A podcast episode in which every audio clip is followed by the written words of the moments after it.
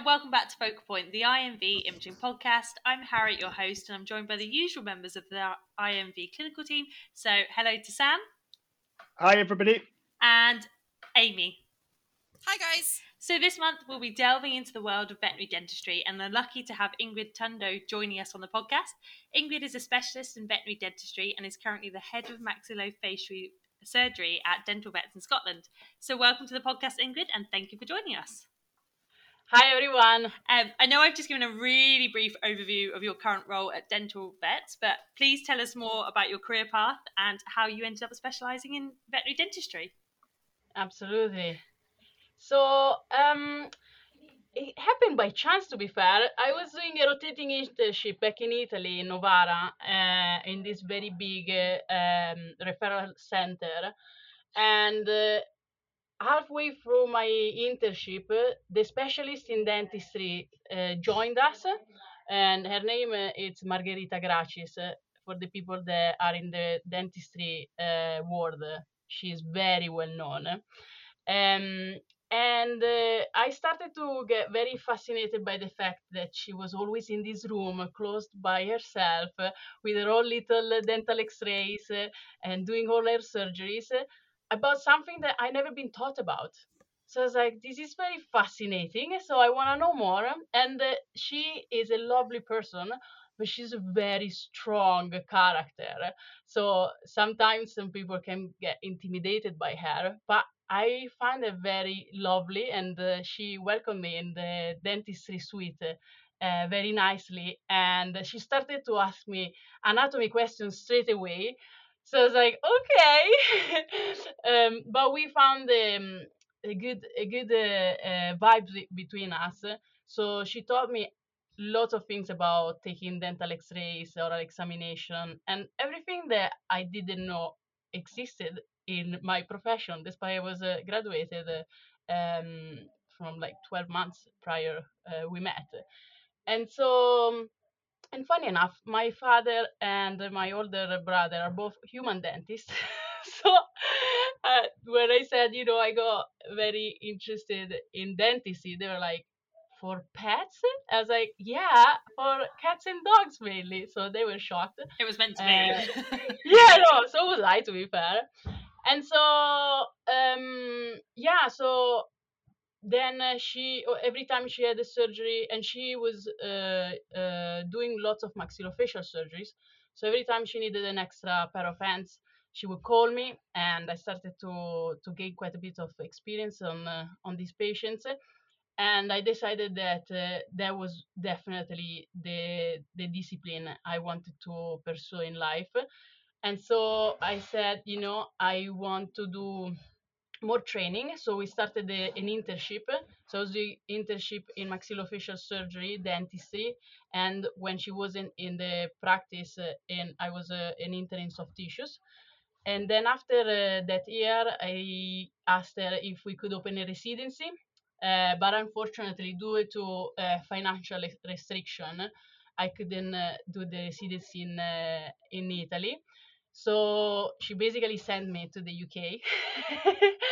um, so she was uh, very good friends with Peter Southerden, and uh, it was a clinical director in Swindon. Uh, and I didn't know how Swindon looked like before I arrived in Swindon. and I was like, ah, I'm just coming from Milan. and this is Swindon, fantastic. Um, for who doesn't know Swindon, Swindon it's probably not like the the, the top uh, uh, tourist uh, city in the UK. It's very but different from like, Milan. Yeah, it's, it's, not like Milan, is it? I loved it. Like I, I got engaged in Swindon and I uh, married my wife there. So I love Swindon. Swindon it's uh, a dear place in my heart. Um, but when I arrived in Swindon, so my English was very poor, like like colors and numbers, uh, and like I'm ashamed of it, but that was the reality. So, uh, but what I knew was dentistry. So as soon as I arrived, they, you know, showed me the dentistry room. I was like, well, I can take X-rays for you if you want. I can clean the table for you if you want. So Peter basically uh, told me, you know, let's see uh, how we can introduce you in the in the team. So I did an internship for a few months there, uh, and then uh, he opened up a position, and and I got the residency, and that that was that was it basically. Then after the residency, I decided, or I decided, my wife decided that Swindon was enough, so we moved to Edinburgh, where I joined the university uh, for a couple of years. And then last August, uh, um, I joined Dental Vets, uh, where I'm uh, the head of the maxillofacial surgery department, and I'm very happy uh, to be here. and thank you for asking me to join you guys. I mean, I might be biased, but I also live in Edinburgh, so Edinburgh was a very good choice. Yes, it's an awesome city. Yeah, completely. Um, so starting on from your career starting at dental vets so what does your typical day like uh, look like when when you when you start when i start here in dental vets yeah. Well uh, so i can tell you what i've done today. So today i had a puppy with a malocclusion. Uh, there was a seven months old uh, puppy that had uh, the 304 uh, that is the left mandibular canine tooth. There was uh, um, lingually displaced, so it was slightly too close to the tongue, and for this reason, the tip of the canine was occluding on the palate. So when the puppy was closing the mouth, the canine was the only thing that was touching the, the upper jaws. And so this was a traumatic occlusion. And for this reason, uh, the treatment I performed, it's called vital pulp therapy with crown reduction. So basically what I did, I sectioned the, the part of the crown of the canine that was in contact with the soft tissues of the upper jaws. And then I filled the, the tooth with the dental materials in order to prevent bacterial contamination. And so the, in, this, in this way, now when the puppy closed the mouth, uh, has a normal occlusion with no trauma. And then the second patient uh, was a Labrador, uh, was 11 years old with an oral mass, and I performed the rostral mandibulectomy. so oh, wow. that was my day. that that sounds that's a lot more exciting than mine. it's, it's, not you know like uh, the, the the thing about dentistry and, and oral oral surgery is that uh, I think that people maybe know it a little bit less. So when you actually say what you're doing, they're like, "Wow!" And it's like it's just because it's the first time you're hearing this because I can tell you that after a year that you do the same things over and over again, it, it I, I still get excited to be fair, uh, but uh, probably less. Are you finding that we're seeing many, many more cases of lingually displaced mandibular canines than we used to? Because I swear, like a lot of the puppies I see in practice, I find it, especially sort of smaller breeds, kind of any poodle crosses, Maltesers, that sort of thing. I don't remember seeing as many when I when I first graduated. Yeah, that's a, a really good question. Um, and to be fair, uh, I I had this exactly same uh, conversation with my colleague uh, just before Christmas. Um, and I think uh, that there are a few components. So in Italy, I don't remember seeing so many malocclusion, but in Italy we have way less uh, pure breed dogs. Okay, uh, so there could be a fact. Because the reality is that, and this is a very fascinating topic. So orthodontics, like uh, the the way that our teeth are in the mouth, and this is true for humans as for uh, for pets, um, has a, a, genetic component, but not only. So, for example, I have a little overcrowd of my lower incisors. So my lower incisors are not exactly on the same line. My father had exactly the same. So, you know, there is a major genetic component. In some cases, you can have parents with absolutely normal dentition, normal occlusion, and the kids still have a sort of uh, they could have malocclusion related to overcrowding. So it's yet to define exactly uh, the um, position of the teeth, what is uh, fully related. So there are multifactorial reason why we have an occlusion rather than another. And I think in the UK we have lots of uh, pure breed dogs and uh, uh, lots of puppies, especially in the last uh, so many years that uh, we've been obsessed with dogs. That is a good thing. So we have more awareness. I think we have more awareness, more uh, pure breed dogs. Um, and and these two things, uh, I think that uh, make us uh, think that we see more, and obviously they think that we we're breeding from lots of uh, you know dogs that uh, already have uh, an un- underlying genetics predisposition for some malocclusions then means that uh, because these puppies that we see now we, we they kind of have more often malocclusion. So it the simple answer is yes we see more malocclusion. Uh, the what's behind it uh, it's it's a little bit more complex. But if we, if we think about like uh, the malocclusion that brachycephalic dogs have, so all the boxers, uh, bulldog, uh, Frenchies, uh, they all have class 3 malocclusion with these lower mandibles longer than the upper mandibles. And obviously, that genetics, we made that like this. um, we, we even thought about doing a genetic study about it because um, poodles or cross poodles. I know that we shouldn't say cross poodles because there are like all the labradoodles and that, but you know, with the poodle component, most of them they have class one malocclusion or class two malocclusion. So class one malocclusion means that we have a normal relationship between the upper and lower jaws and one or more teeth in an abnormal position, like the lingually displaced teeth. And class two malocclusion is you know, if you think about parrot, so they have lower jaws that are shorter. And this is the malocclusion that most often is causing pain because you have the lower canines, uh, like needles, uh, impinging off your uh, soft palate. So obviously, you know, like if I think about Italy, uh, 20 years 20 years ago, 30 years ago, the, the dogs would live in the garden. So who knows how many dogs had malocclusion? Nobody knew. And now with awareness, uh, breeding more uh, same type of dogs, that's you know, it's major component. Yeah. No, that that's really interesting. When you're doing workups, what kind of diagnostic imaging are you using? So I can imagine for your malocclusions, you're probably using more radiography, but when you're looking to do something like a mandibulectomy, are you using advanced imaging techniques? Yeah, so um, I love uh, uh, CT scan.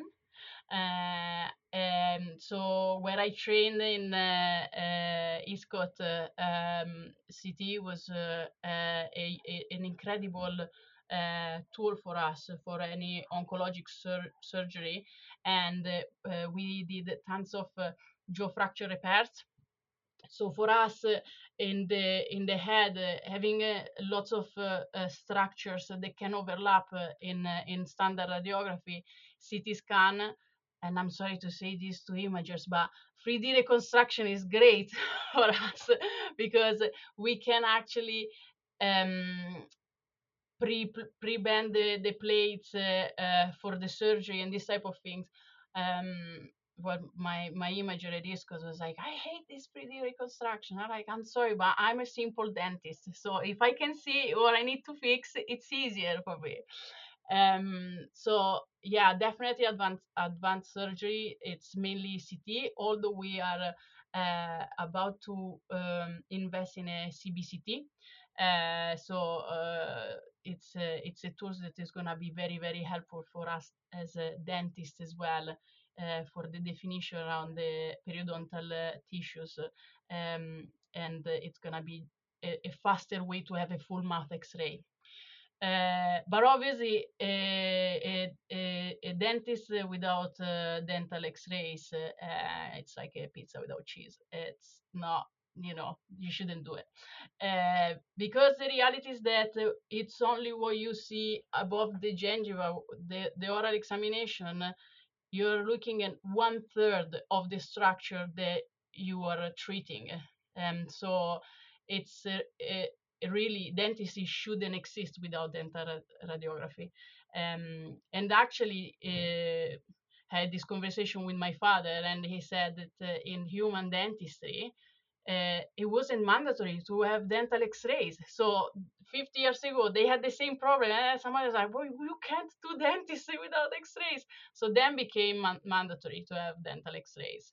So I hope that in the future we're gonna get at the point where you can perform a procedure if you don't have an X-ray. I mean, if you ask an orthopedic surgeon to fix a fracture without an X-ray, they're gonna laugh at you. So that's that's it. No, ab- absolutely. And thinking back from when I even when I first graduated five years ago, in the first practice that I work, we I never took dental X-rays because it was a mixed practice and we didn't we didn't have dental X-ray. Um, I just so I just wanted you to kind of go through the risks of extracting teeth without taking an X-ray first, just to kind of make our listeners understand why radiography is so important in dentistry. Absolutely. So, uh, first of all, uh, um, despite in general anatomy it's more or less the same, you can have uh, the morphology of, of a tooth that is different from a patient to another. So obviously knowing the shape of the tooth that you are extracting will help you understand which instruments uh, are going to be useful for you. So you're going to use a luxator or an elevator, which which side do you need to pull? The other thing is that uh, anatomy um, variation like extra roots uh, are quite common you know? And uh, especially like uh, if you think about uh, uh the the uh, maxillary molar in cats more than 10% have two roots and and others have one root. Third maxillary premolar in dogs more than 10% of dogs have three roots. So obviously, if you don't know that if the, there is an extra root, for as much as you can, you know, think about uh, how to extract a tooth with with two roots, you will leave behind the root. Um, and additionally, uh, for cats, uh, one of the most common disease in cats is tooth resorption. That uh, it's a it's a pathology that affects almost half of the feline population, and this increase with age. Um, and so, if you need to extract a tooth and you don't know that the tooth is ankylosed to the bone, you could uh, spend three hours trying to do a procedure that maybe could have uh, been um, approached differently with the crown amputation, for example. So it's not only about uh, the the tooth itself; it's about the welfare of the patient under general anesthetic, the additional uh, time under general anesthetic because you want to perform a procedure, but you are not achieving the results because there are um, diseases uh, that are present that you're not aware of okay? And i wanted to add another thing so there are two main um, let's say uh, papers that i mentioned uh, in my lectures usually uh, that is brought by frank verstraete that we could call him the godfather of dentistry he used to be the professor head of department in uc davis and what he did in the 90s, he took more than 100 dogs, more than 100 cats. They divided in patients with um, dental disease, patient without dental disease, and he was like, "What's the percentage um, of additional findings or extremely important findings that I can get after a full mouth X-ray?" And the results is that in more than half of the patients you have fundamental information after you take x-rays so that's you know speak for itself no thank you that that makes so much sense Yeah, it's it's it's certainly very important. We see a lot of practices now have invested in dental radiography equipment, and it's certainly oh, certainly over the time since I graduated, you see dental radiography in more and more practices. But I, I think a lot of people still find dental radiography difficult and and sometimes a little bit daunting or challenging. So I was just wondering what what your kind of top tips are. I know it's highly practical, so there's probably not a lot we can necessarily do on a on a podcast um, because you can't see us. Um, but but is there what are your sort of top tips for somebody getting started, or if they find it if they find it a bit daunting, what what would you what would your advice be? Absolutely. So if you are having a, uh, if you are struggling taking dental X-rays, it's not your fault you haven't been taught at the university so be patient with yourself and good for you that you're uh, starting to approach uh, um, this discipline in, in the right way. So if I didn't know uh, anything about dentistry, but I wanted to start uh, uh, reading or, or, or, or going a little bit deeper on the topic, I'm a YouTuber obsessed. So there are tons of incredible uh, tutorials on YouTube done by um, incredible uh, American technicians on how to perform dental x-rays because the position of the head of the patient plays a big role. So if you don't know exactly how to keep the, the, the head still or if you want um, the patients in a certain position, they give you all the tips that you need on how to position the patients. First of all, that is in all, I guess, uh, uh, imaging tools. If you have the, the, the patients in, in the correct position, then running the diagnostic, it's, uh, it's kind of easier. So um, these these videos, and I've seen them multiple times, uh, uh, because at the beginning it, it's just practice, you know. And the more you do it, the more you get better. Um, and so they are gonna teach you how to put the inclination of the tube, the degrees that you're gonna use, and sometimes.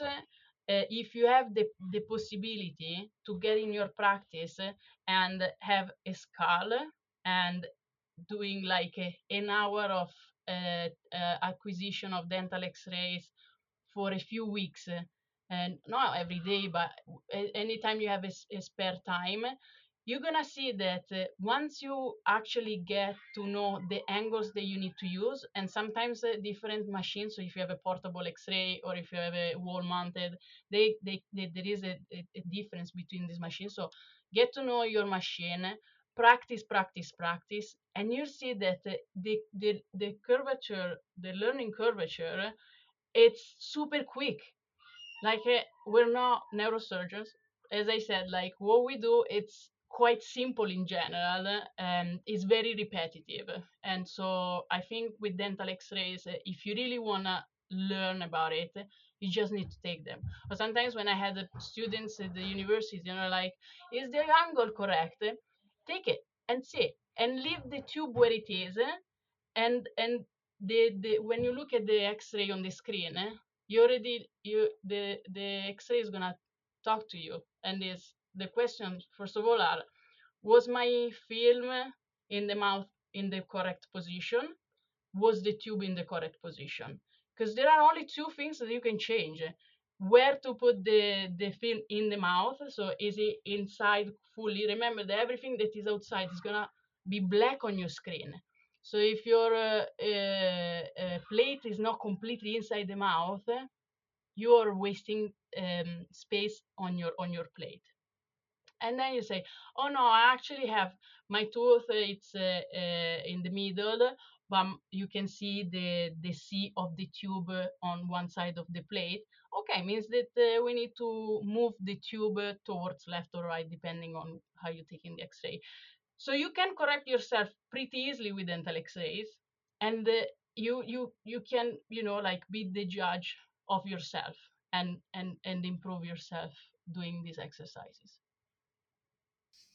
that's the bit that I always found difficult actually is um, not so much the position of the tube because I've got the bisecting angle technique fairly well cemented in my brain, but actually positioning the plate I find yeah. quite challenging. Yeah. So remember always, depending on the size of the plate that you're using, well, let's assume the, mo- the most common size that we use is a size 2 and size 4. So a size 4, a size, a size 2, it's like um, the classic uh, uh, library card uh, that you have on your on your uh, keys. Although I have the CEX because I like electronics more than reading, but that's to give you an idea. And the size four, it's a little bit is halfway of an iPhone. So those are the two size. Okay. When it's inside the mouth, I always try to keep the teeth on on a, on a, on on the long side of of the of the um, plate okay so just shovel the the plate inside the mouth and where are your teeth needs to be the side of your plate then to keep the plate in position i usually use uh, swaps or a piece of paper or whatever. You know, sometimes I use the tongue. When I use when I do the pos- the positioning for the upper, uh, uh, so for the maxilla, the tongue is very uh, helpful to keep the the plate inside. When I when I do the the one in the on the mandible, I probably use more like a blue towel. And when you do the parallel view of the mandible, again, so the one the one X-ray that is very difficult to to to take, in my opinion, is the uh, third molar on the mandible. And the trick is, you want the plate to be parallel to the mandible. So if I have the, the dog in front of me, I put the uh, short edge of the plate literally between the two mandibles. So you, I, you go down in the soft tissues. You're not gonna hurt the patients. Don't worry. If the mouth is a bit dry, you can just uh, put some water just to make it uh, a little bit nicer for the patients. Then you push it down, and then the top corner needs to be pushed down again in order to have the plate eh, completely parallel to the mandible. But the, obviously the soft tissue will push the plate outside of the mouth so you need to to place quite a bit of blue towel or whatever you're using to keep the plate in position. And sometimes you take it and the, the third molar is not there. So just be patient and just do it again. And it, at some point you, you're gonna get it. And uh, if it's a bad day uh, just you know go drink some water come back and do it. You will do it. How long do you generally find it takes somebody to learn how to do a full set of mouth x rays? You know, if they're starting from just beginner to being able to be left alone to just do it, how long does it take to pick it up? Depends on the teacher.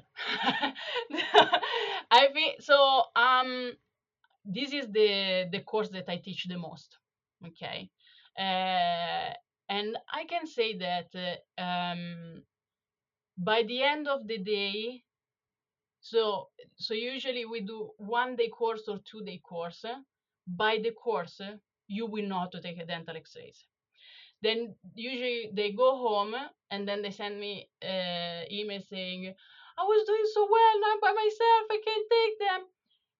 But sometimes uh, it's not about the technique. Eh? Um, it's about re- reassuring yourself and it's about like uh, the attitude and and and the fact that sometimes we're not patient with ourselves because we feel the pressure that the patient is under anesthetic the nurse is waiting for me i go another consult afterwards so what i try to say to the students um, is uh, or, or, or, or the vets that come for the, for the courses is uh, try to book the procedure in a moment where you can be calm with yourself and once you have the skills done, then you know, like we, you can book multiple procedure. You can try to run as fast as you can. But the beginning, to be successful, you need to be calm, because if you're rushing and taking an X-ray, this is gonna spike your insecurity. So it's more about managing uh, your emotions than the actual technique because the technique is here once you've done the course once you've seen a video you know how to do it. Uh, it is more giving yourself the time to do it properly that's literally stress management in veterinary practice in a nutshell not just dental x-rays but the entirety yeah. of surviving clinical practice in a nutshell yeah. So imagine this. Sorry, Sam. I just had this uh, quick comment. Um, today I had this Labrador where I was doing the rostral mandibulectomy, and uh, he got light, and I could see that the the he, at some point he he looked at me, and he was waking up, you know, and so I said to my nurse, "Oh, you know, do you wanna get some proper? I think he's waking up," and uh, my nurse got very tense and obviously, she knows how to insert the needle in the IV port. That's not a problem. But in that moment, she's like, I'm really sorry, I'm not. And she missed it a few times. And I said, you know, don't worry. You know, like it's an older patient. He won't, you know, jump out of the of the table. So don't worry. Now you you place the needle. We do some propofol, then we do some uh, medetomidine, and and the patient is gonna be fine. And I was I didn't do anything. I was just talking to her and she got relaxed in a second and she gave the propofol. And this is the exact example of uh, of course you know how to deliver an iv medication. But the stress associated with the moment uh, sometimes keep us away from the success. I was just going to ask along a kind of common theme we're talking about. Obviously, there is that pressure, that time pressure you have, and and dental procedures. I'm sure everyone can be very potentially very long. So I was just wondering, with going from that with managing them do you do you sort of sometimes stage procedures should people should people consider sort of sort of d- dividing them up if they've got if they are pushed for time because i know something when i was in practice it was one of those difficult things where you'd start a dental thinking it was one thing and then by the time you've done your x-rays it's something entirely different and what was meant to take an hour becomes something that could take maybe three hours or, or four hours and things. So i was just wondering how how you work around managing that or if you had any advice for people around that side of it Absolutely. Um, I think the time management uh, at the beginning uh, of your career, it's always very challenging. I remember, so when I was doing my first year of residency, I was uh, uh, dealing with all the first opinion cases uh, coming into the into the practice. That was great because I had lots of uh, uh, caseload exposure, um, but obviously maybe because I'm just a positive person, but at the beginning I was like to my nurse, "Don't worry, it's gonna be just scaling and polishing." And she was like, obviously very experienced nurse. She was like, "Mm-hmm," and I was like, "Oh," and it's obviously never, you never scale and polish. Never will be. so uh, so the reality is that what I learned about time managing is communication with the client. Because remember, what you can see on the oral examination in your consultation is the tip of the iceberg. So what I then learned very quickly was, uh, you know, I'm estimating that I'm gonna do this procedure, but until I take the dental X-rays, uh, I can't tell you for sure how long the procedure is gonna be. So what I was doing, uh, it was uh, getting the patients under general anesthetic, taking uh, the x-rays that I needed to take. In cats, I always take full mouth x-rays, always, always, always. In dogs, uh, I take x-rays uh, of the teeth that are injured or uh, the part that is diseased, and only when they are geriatric, I take full mouth x-rays. So I would take my x-rays and I would sit with my dental chart and do a treatment planning. I was like, oh, there are two teeth to take out. I said was one hour surgery cool, I can do this. Fine, I don't need to update the owner. I take my x-rays, there are eight uh, teeth that need to come out. I call the owner and say, you know, there are more more teeth that are affected by periodontal disease, something that we couldn't see at the oral examination. Um, this procedure, instead of an hour, it probably is going to be three hours. But for uh, uh, my perspective, it would be useful to have two shorter general anesthetic where I can perform better. My skills are fresh. So I think my uh, uh, let's say, limit is two hours of surgical activities. So I can see that, uh, and I want to offer my best skills to the pet. So I, if I need to stage a procedure for the benefit of it, I will always do it. And honest, always understand when you when you are honest with them, saying, you know, it's it's gonna be best for me and for the patients that we're gonna manage the situation like this. I don't remember an owner saying, "No, do a procedure, do four-hour surgery because you know I want this done." They usually quite understanding, and you can understand that being focused at the same level for four hours, it's barely impossible. Who does that? So for me, two hours is a limit even in now today in a, in a referral setting unless i'm doing a, a, jaw fracture that is taking two hours and a half and it's not that two hours i'm like no close up i'm done. But i you know hopefully i try to manage my time so that my skills are at the level that i want to deliver. I was just wondering how you find people take the subject of cost with regards to staging a procedure because obviously generally things are going to be less expensive if they're done in one go, even if it's a four hour surgery. So, how do you find that negotiation goes? Because I generally found in practice that's pretty much the sticking point. You know, they want yeah. what's best for you and for the pet, but they they don't like the idea that it's going to cost more to do it that way. You know. I know I, that's uh, that's obviously always challenging, and there was a problem that I had more in the past uh, um, than I have now. Now I'm a bit more spoiled because uh, people that comes to me they know that, that they are gonna have to pay, unfortunately, uh, uh, a big bill. Um, so they come prepared. So some people uh, would say for months before they come and see us.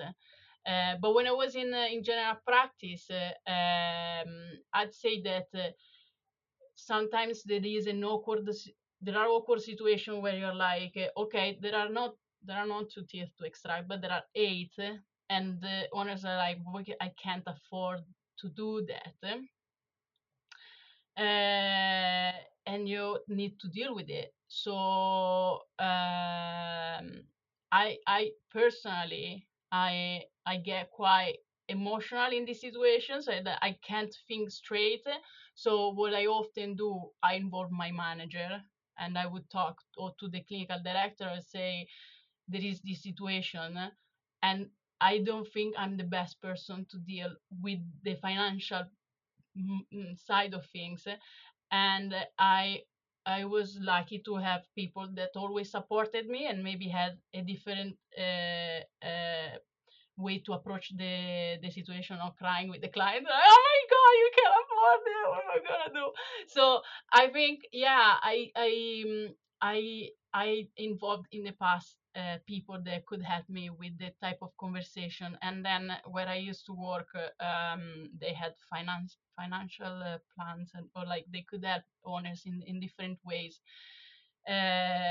I don't remember not even once that I didn't treat a patient because of money, and it's because I, um, yeah, I, I was lucky to to interact with people that either through charities or rehoming. Unfortunately, these are discussions to take in consideration, especially there are some and of, often are these cases of like cats with stomatitis that they really need the surgery because the the pain they're they're experiencing it's uh, unbelievable.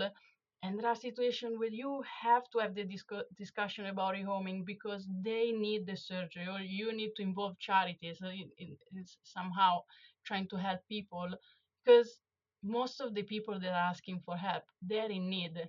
Um, so i you know i hope that everyone that is listening and they're like, oh, easy, go to your manager to make a deal with it. But sometimes, if it's too much for you, it's good to ask for help.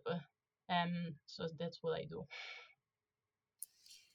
Do you know what I find really interesting about dentistry is that in the animal world, I think humans are very guilty of anthropomorphizing their pets in terms of they need to wear clothes, they want to eat human food, they want to sleep in our bed, all that stuff. But when it comes to dentistry, it's the opposite. You know, so I mean, humans know how painful breaking a tooth off would be, yeah. or cracking a tooth. We know that that would be agony. We wouldn't even be able to breathe; it would hurt so much. Or if we had particularly bad caries lesions or tooth decay. Like we know how much that hurts, but I generally find most pet owners in a general practice context, um, if you point out a problem like that, they don't want to really believe it. They're like, well, he's he's still eating. He doesn't cry out when he eats. All that kind of mm-hmm. stuff is. Do you do you find that? Because I find it's a really mm. interesting mm. dichotomy between dental problems and all the other things that pets have, where people are more likely to project themselves onto their animals. Absolutely. So the the thing that I try to um, uh, take in consideration when I have this type of conversation is uh, you are trying you are about to deliver an information that the owner will think that they miss it. So they're gonna think how did i miss my pet is in pain? That's not possible. So the first reaction in most circumstances is i'm not accepting what you're saying because it's not possible. I know my pet. Is like this so my mother is a pediatrician. Now you, you know everything about my family but my my my mom i had this conversation with my mom and when my mom had to give a, an information about a kid to the parents eh, it's always something shocking because uh, you think that you know your kid so well or you know your dog so well and a person that you don't even know is telling you what's going on with the thing that you love the most. So i always try to be very very careful with my wording eh, and stressing out that uh, because they are pets they're animals uh, they survival instinct especially in cats that are proud creatures they won't show they are, they are in pain because they would mess up everything around them you know? The rats are gonna make fun of them uh, other cats are gonna bully them so it's impossible you know? Like uh, pain i've never been in pain in my whole life so i try you know to to to, to give all this like uh, information when i'm trying to say you know i know it's difficult to understand if a pet is in pain because they don't show us um so that's the, what i try to do with my conversations. And then the thing is uh, uh, it's a it's a discipline that uh, uh, even in the vet world even vets uh, they totally ignore. So obviously owners are right to be like oh you know my dog has halitosis because it's a dog right? Yeah maybe but you know like sometimes there is something else going on there. So i think um these these two elements and the other thing is sometimes uh, owners don't take care of their oral health. So it's difficult to have the conversation where you're like oh you know like your pet has very poor oral health and maybe they're toothless. So you're like okay this is gonna be awkward. So it, it's these are all things that you need to take in consideration and uh, sometimes it's not easy but with with the right approach i i'm usually fine with this type of conversation must have great communication. Re- I mean, it really shows how important communication is and how you approach that uh, communication. Um, the only thing I wanted to ask you was how do you approach exotic cases? So, you know, your guinea pigs, your rabbits, is it very similar to dogs and cats, or do you have a different approach? So, my approach is not approaching them. Uh, unfortunately, I don't treat uh, them as uh, I don't think I'm the most qualified person to treat them. And uh, this is uh, related to the fact that my supervisor didn't treat them. And so I didn't get enough experience doing them. Although I would love uh, in the future to, to increase my knowledge. I study like basic uh, informations about them to pass my exam. So I know the dental formula. I know when they are, the teeth are erupting and all these things, the, the type of disease they, they have. But I don't have lots of uh, surgical uh, um, experience. Uh, but it's something that maybe in the future they will change. I, I find them very fascinating. Although I did a mandibulectomy in a hedgehog once with this squamous cell carcinoma. It was a very tiny microscopic mandible.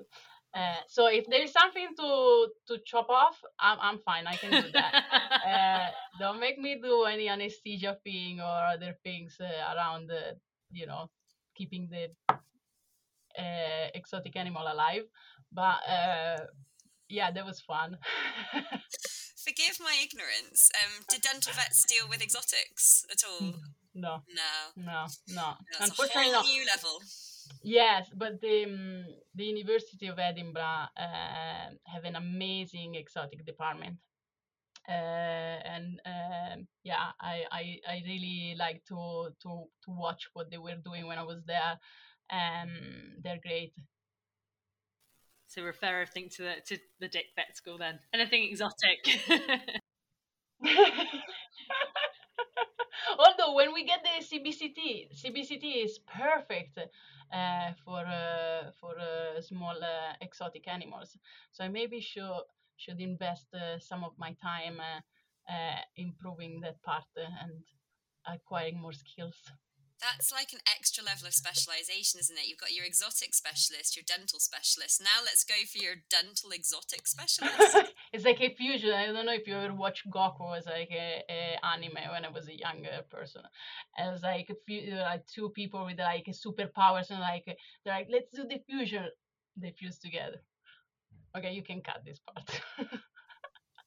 I think it. I think it needed your hand movements. Oh, what the listeners miss not being able to see the video.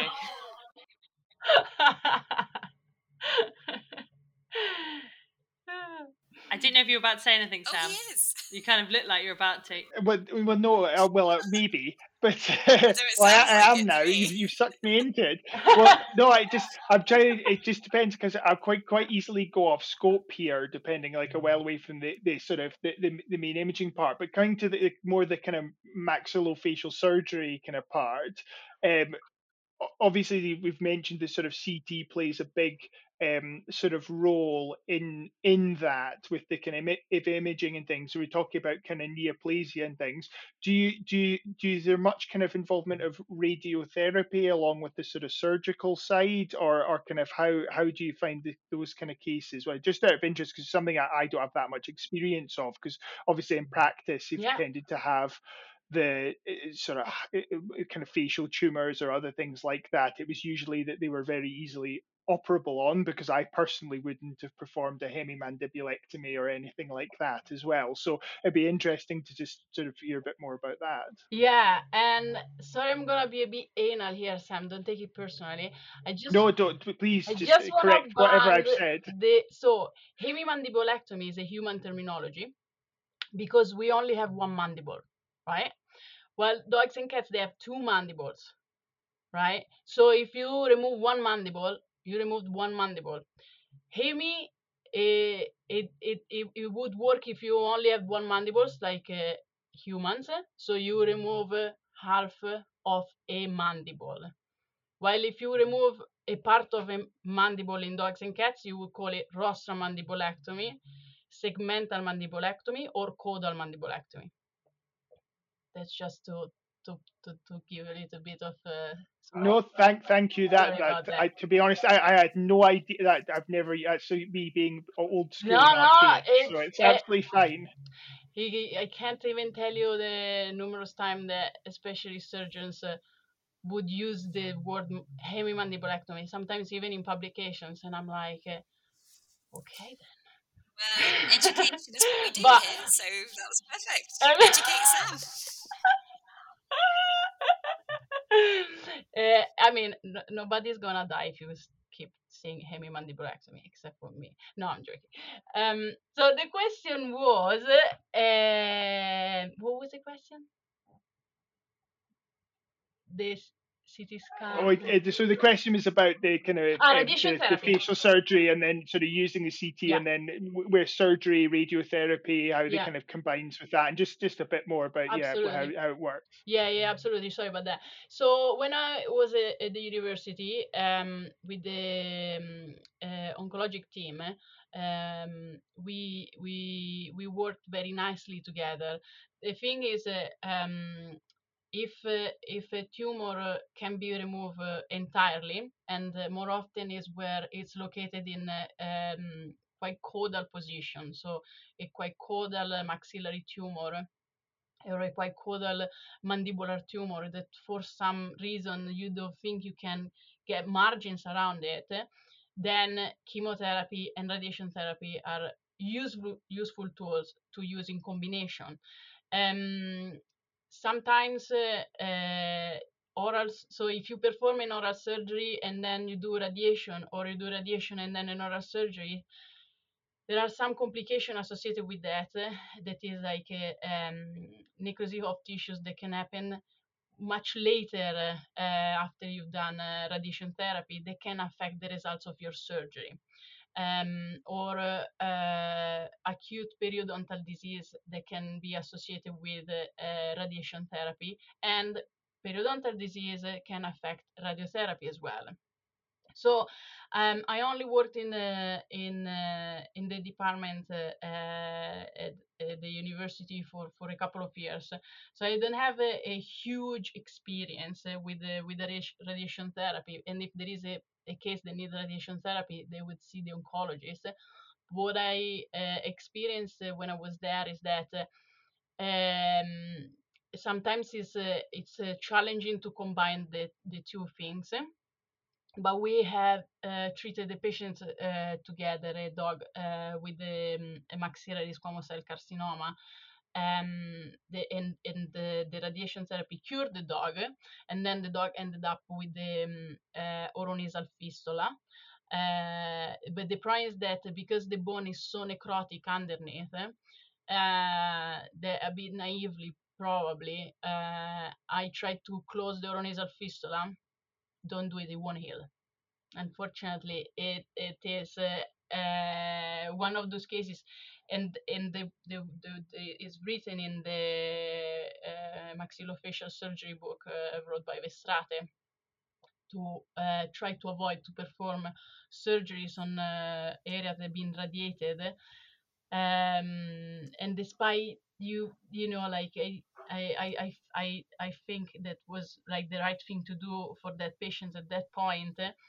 Uh, then we had the late uh, of the of the of the wound, and the patients managed fine at the end because uh, even with an oronasal fistula, the owner was very dedicated. So we were like, um, I asked the owner to brush the, the teeth twice, twice a day, to use uh, Hexarinse and all other things to keep the, the patient happy with a reasonable quality of life. But yes, radiation therapy comes with a complication. Also, it's great. It's a great tool. Uh, uh, but this is definitely a topic that a, a radio oncologist would be better to to talk about.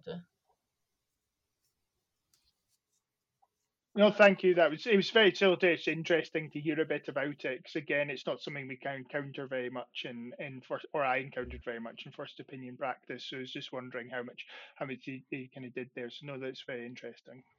Absolutely.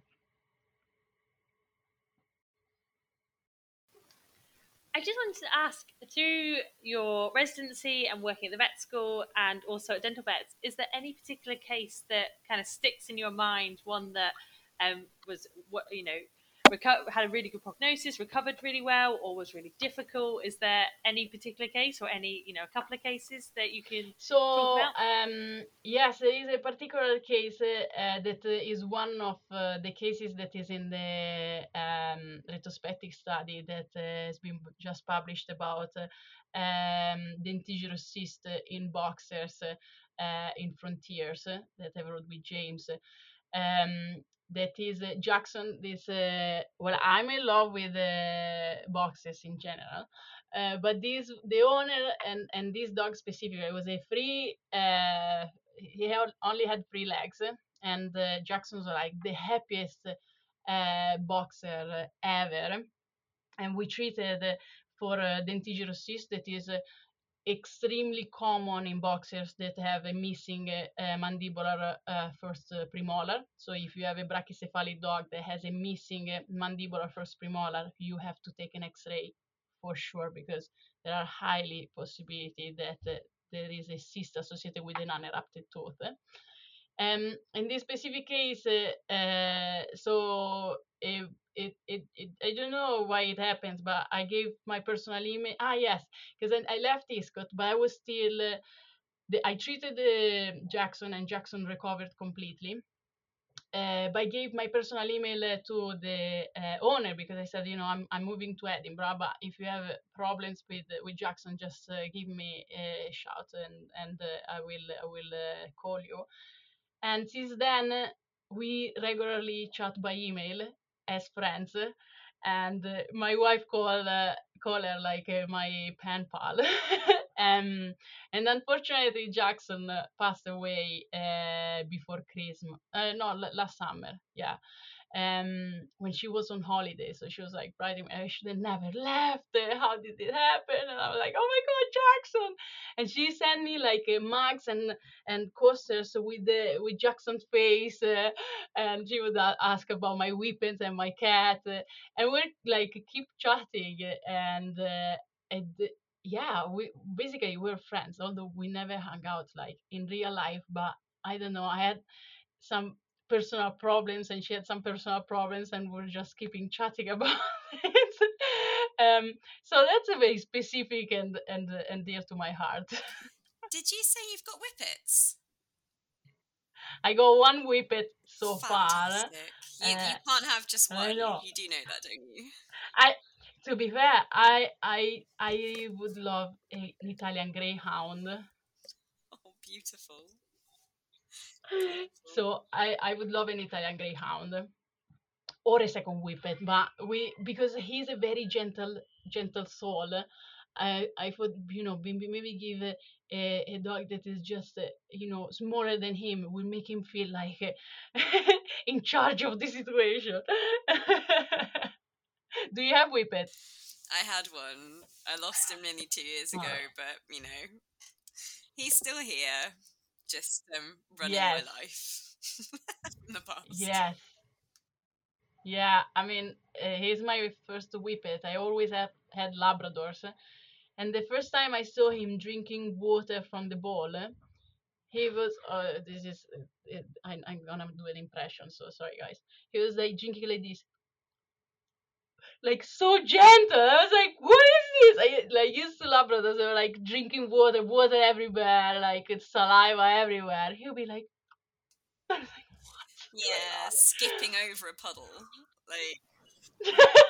oh no, I'm not gonna touch that. Sam, Sam has a black lab so who like face plants the water bowl and it's just like blah, blah, blah, when he's drinking. Yeah, I'm I'm very much in the water everywhere kind of sort of saliva everywhere, not in no way dainty at all. Sort of like kind of more more likely to bounce around wrecking everything. Yeah. I was. This this is why cats, you know, are just the better species. We're talking about talking about pets. Cats are good too. I have a cat too. How often? How often should I be brushing my cat and dog? Every day, Sam. So as I do, no. so if I can be honest here, and I hope none of real dentists are listening to this. Um, if the if your cat or your dog are not prone to periodontal disease, so like uh, my cat has beautiful teeth, and she's like three and a half years old like yeah brushing your teeth would be awesome. I will win a gold star. Does it fit with my day-to-day life? No because i'm forgetful uh, and because sometimes i'm like why am i annoying you with this? Uh, and the reality is that unless you do it every day so the, the publications are telling us unless you do it every day uh, then you get it you get a result but if you start to do it like even every other day or maybe you go on holiday so you haven't done it. It's not worth it. So if your if your pet have no predisposition to dental disease so that is clinically healthy yes if you brush the teeth awesome. But if you don't brush them it's okay. But in the same way if you have a patient that or, or your own pet that have is predisposed to dental disease already had multiple extractions oral care it's in, extremely important. Uh, for example, my whippet is on dental diet, um, and then I give a dental stick. Will make any difference? Just a little bit, and I'm happy with that. And then if it needs scaling and polishing, dental X-ray or something done, I'll do it. But I had Labradors growing up my whole life, and none of them had dental disease because they're not prone to it. So unless they fracture teeth, eh, they can go their whole life without seeing the dentist because they're gonna see other type of doctors, unfortunately, but not the dentist. A different things if you have a, a small poodle, a chihuahua, pug, Frenchie, mm, the list can go on and on and on. Then you know, then dental care, it's it's a different story. Yeah, I'm with you. My, my Labrador's already um, uh, fractured two incisors, so uh, he's not even three. So And what did you do with that? yeah, they got them extracted. Oh, well, we could have done a root canal treatment. No, it's fine. Incisor The- is fine. the- to, to, to, to, well, to, again, we might need to cut this bit out of the podcast, but the, the teeth, when he did it, he, he not only kind of fractured the crown, but there was various kind of longitudinal fractures, yeah. like going up the kind of up the actual sort of root of the tooth as well. So he, he properly shattered Yeah, them yeah, Um, into several pieces. It wasn't a nice crown fracture. Again, I, I again, just in case anybody doesn't know, I'm not an expert, but it's a, it's a, a, nor do I claim to be one. But um, that was why the partly why that decision. And decision not only made. that, but he completely ruined his flap afterwards, and it had to granulate because he's just squid. Oh yeah, yeah, he did. He, he did that as well. Yeah. The dangers of playing frisbee. Well, that's been really interesting. If you'd like any further information on veterinary dentistry, then please get in touch or see our website imv-imaging.com or im3vets.co.uk for some great guides on getting your head around dental radiography. I'd just like to say a huge thank you to Ingrid for joining us, and we'll be back next month for another episode of Focal Point. Until then, please take a look at our social media platforms for lots more great imaging content and keep scanning. So it's a goodbye from all of us. Bye, everyone. Awesome. Thank you very much, guys. It was a pleasure. Ciao.